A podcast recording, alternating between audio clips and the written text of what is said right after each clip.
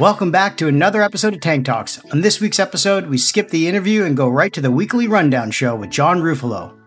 John, we have missed you. Welcome back to the Tank. How you been? Great, great, great, man. A lot of stuff going on at the start off the year. I mean, I don't know where we should start. Maybe we should start off with how the venture capital industry had a big fall. Obviously, the C B C A tracked six point nine billion dollars invested across six hundred sixty deals during the entire year. Fall of about thirty-four percent from the twenty twenty-two period, you know, where deal volume was relatively flat year over year. Most of this obviously is due to the late stage market drying up, a huge decline in the Series C and D and E rounds and so on, given that the I P O window's basically shut. You know, what are your thoughts here going into the start of this year? You know, was the twenty twenty-three the reset year, or we still have a little bit more skeletons in the closet to shake out before we start to see a rebound? Yeah, man, I, I can tell you really more on the, the later stage uh, side of, of the market. I was expecting latter half of twenty twenty-three to start resetting, but I was I was wrong. And just before Christmas, we started to see the signs of it resetting. And into this first quarter, it's been extraordinarily busy for us. And what I could uh, attribute it to was a couple of things. Last year was the year of the reckoning. Uh, where people were uh, trimming their costs, laying off folks, looking at their cash runways.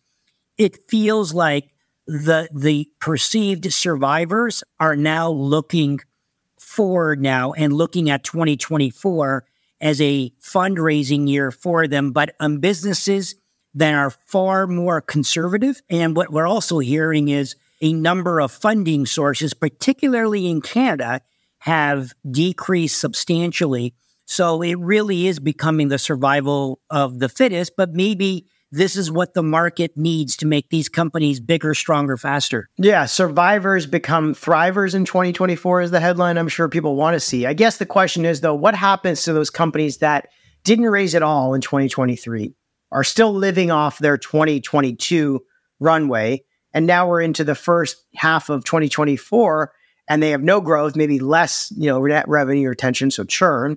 And the market isn't really interested in, you know, cleaning up somebody else's mess. So are we going to see that kind of reckoning maybe coming out in the next month? We saw a lot of layoffs happening from some of those older, you know, kind of first vintage uh, breakout names from the twenty fifteen, twenty sixteen funds. Are we now sort of going to see the the wiping out of those and then the rebirth of ones that figured out how to get to profitability and, and back on the track? Based on the deal flow that we're seeing again, there is a, a movement towards, again, the perceived winners. And let's call those the A opportunities. The C's, they're going bankrupt, and it, it doesn't really matter. The ones that are going to have, I think, the most challenges, the B's. These are companies that have no growth, probably have a decent business, but very, very difficult to get it. Uh, you know, may, maybe they're EBITDA flat. What happens to those businesses? They're not going to be financeable businesses, and they're going to be acquisition targets, perhaps.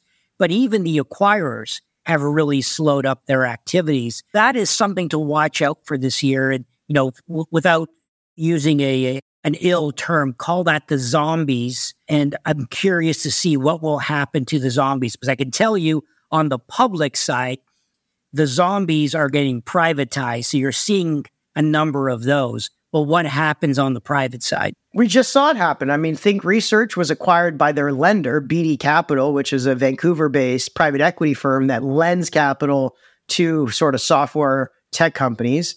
They acquired the remaining shares outstanding uh, for thirty-two cents a share. Obviously, the stock went public at the height of when small cap public companies were going out there at uh, eight, ten, twelve bucks a share. So lost ninety percent of its value. But the interesting thing about this acquisition is it's the lender, B D, who gave them twenty-five million dollars, I believe, is acquiring the shares.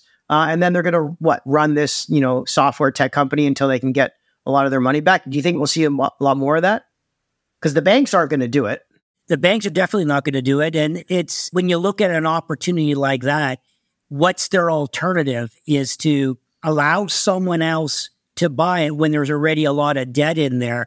I think in this example, B D took control of their own uh, destiny and hopefully are going to try to realize more than uh, uh, one hundred percent of the dollar. Yeah. I think as an equity investor, you got to be very careful As an equity investor, correct. But I think in the private equity world, the private equity guys seem to be quite busy these days. Um, there's a lot of opportunities out there for them. We saw a huge uptick in private equity deal flow, and you're obviously seeing that as well as a, a pseudo growth equity uh, investor as well. Tell us what kind of opportunities you're seeing. Is it, you know, traditional EBITDA positive, EBITDA negative businesses, and and how messy are some of these deals that are coming across your desk?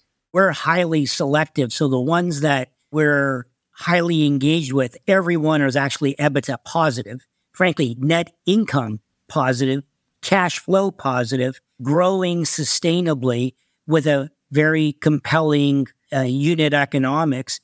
The difference now is kind of what you were just saying earlier. You're competing against those. If you're a company that's not growing, you are competing for capital with folks that are are looking pretty good.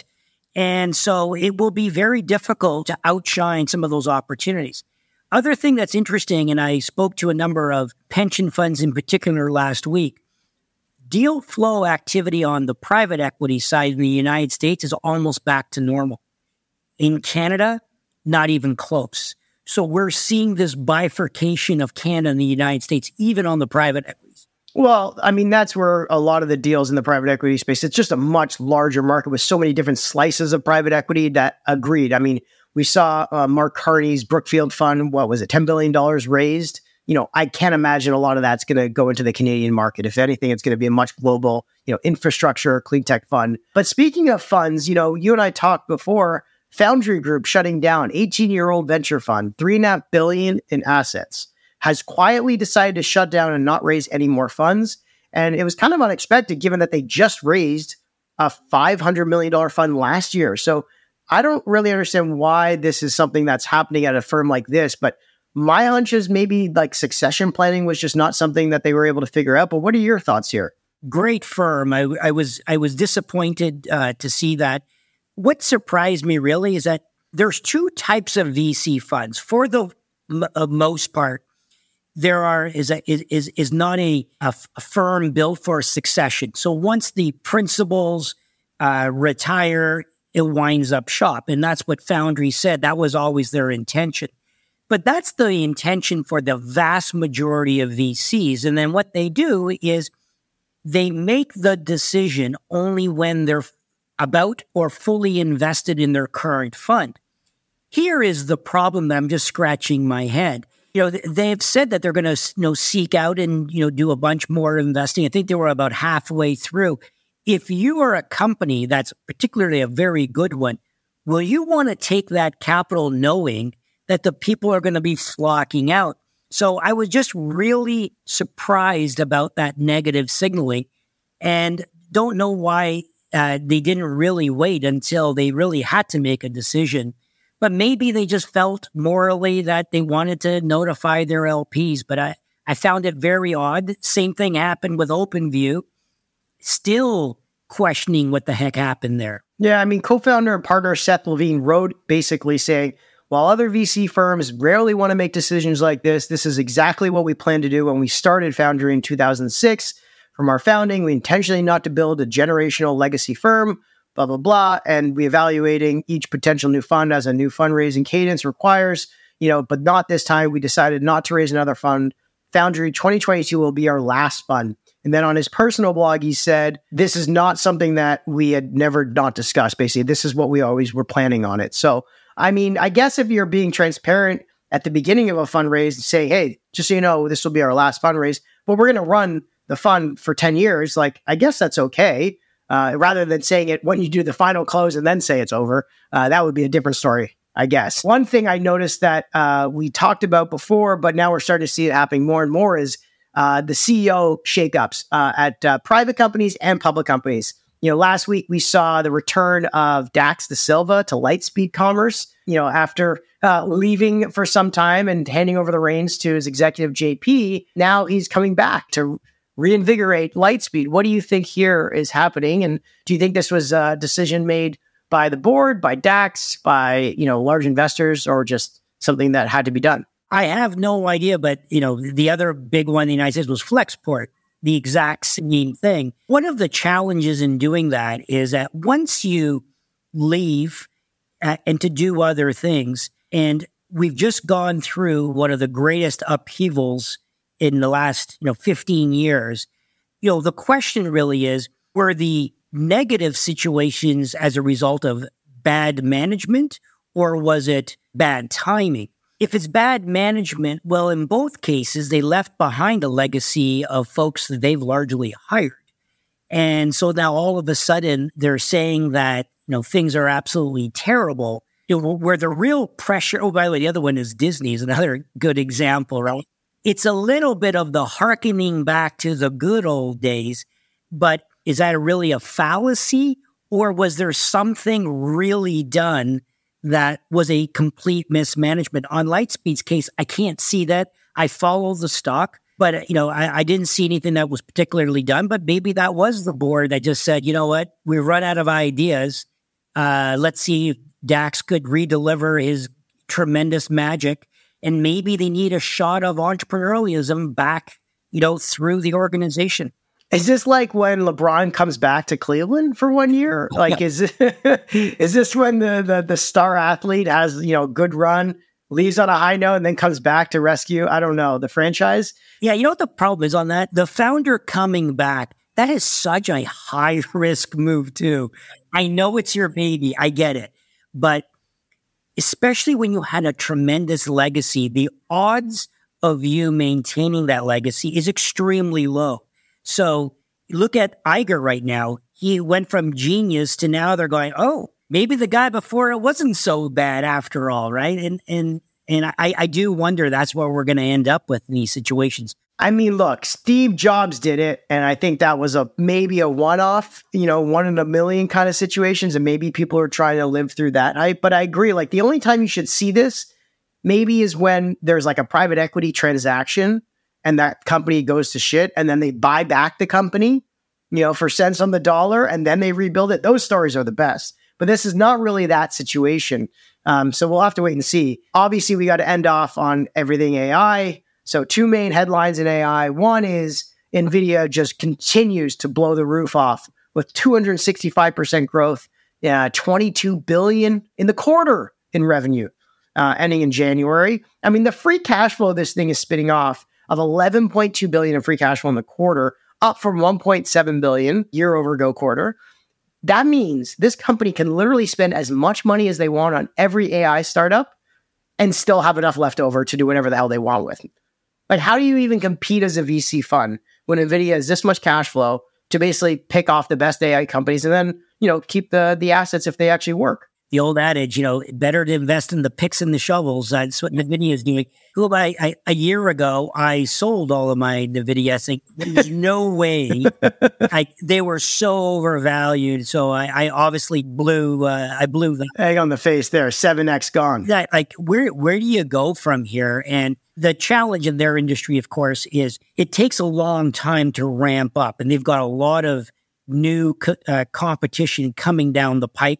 The one thing that will be interesting to see is the impact on the Chinese market to NVIDIA. And right now, they're almost the only game in town. Maybe ARM is a good alternative, but Intel has retooled. Uh, you've got these other ones that are retooling. Uh, you got these startups coming along. You got Sam uh, wanting to uh, raise seven trillion dollars for the... That was uh, debunked, but yes, that was the story, basically. He wanted to be vertically integrated. I know that for sure. Speaking of Sam, I mean, that one continues to make more headlines. First off, the release of Sora. I don't know anyone who is investing in creator tools or three D image uh, generation or content media generation companies because they just got blown out by OpenAI again. Out of the water. Out of the water. I can't believe it. Uh, I mean, why would you put yourself in the lion's den there? But they also just hit two billion dollars in recurring revenue. It's one of the fastest companies, again, uh, in seven years, I guess, since its founding, joining Google and Meta and making billions in revenue within a decade of being founded. That's a pretty crazy run rate. They are saying that ninety-two percent of Fortune five hundred companies now use ChatGPT and one hundred million weekly users. I do wonder, though, what is the level of activity on an on a per-user basis? Is there a bunch of elephants that are using it like crazy and the vast majority that got it and then uh, started decreasing their, their usage of it? But yeah, I mean, two billion dollars, that's... that's What's interesting that they are uh, obviously figuring out. So they've got like the SaaS model, obviously, for the twenty bucks a month. What we're seeing in our startups, which is really cool, is they're they're kind of copying the token model, where it's like they're incorporating this OpenAI A P I cost, like the token cost, into their COGS. And then they're doing like cost plus on top of that. And so right now, like our early stage companies are actually saying, okay, this is what our monthly recurring revenue is. This is what our COGS are. And then they're breaking the COGS down between like A W S percent cost to open A P Is, uh, A P I, uh, and things like that. And so we're actually starting to see a much more distilled version of how businesses can be making money because of this tokenization model, uh, which I think is really interesting. We didn't see that, you know, before. It was really just like every company was eighty percent, you know, gross margin. But I'm starting to see a lot of companies actually try to understand their COGS much more. And that's really a good sign. I mean, I'd love to see what theirs are. I'm sure it's the inverse on their COGS, but nonetheless. And can't you wait until enterprises actually utilize the applications to achieve cost reductions? It, like, it really hasn't happened at any sort of scale. When and if that happens, like, wow, it's going to be explosive. Everyone said Google was the greatest business model ever created with ninety plus percent margins uh, for the last, you know, what, t- two decades. I mean, we may see the best models yet to come. I mean, NVIDIA is proving that now, but there still could be a lot more out there. Very exciting times. All right, John. Well, it's great to have you back in the tank. Thanks so much for joining us. All right. Thank you, Matt. Hey, everyone. Thanks for tuning in to another episode of Tank Talks. We hope you found today's conversation as insightful as we did. If you're enjoying the show, we've got three quick things to ask of you. First, hit that subscribe button on your favorite podcast platform so you never miss an episode, whether that's Apple Podcasts, Spotify, Google Podcasts, or YouTube. Next, follow us and stay up to date on upcoming episodes and behind-the-scenes content on social media with Twitter, LinkedIn, and Instagram. And lastly, share the love. If you found value in today's episode, share with a friend or colleague who'd benefit too. Your support helps us bring in more amazing guests and keeps the Tank Talks engine running. That's it for today. Until next time, keep disrupting and innovating.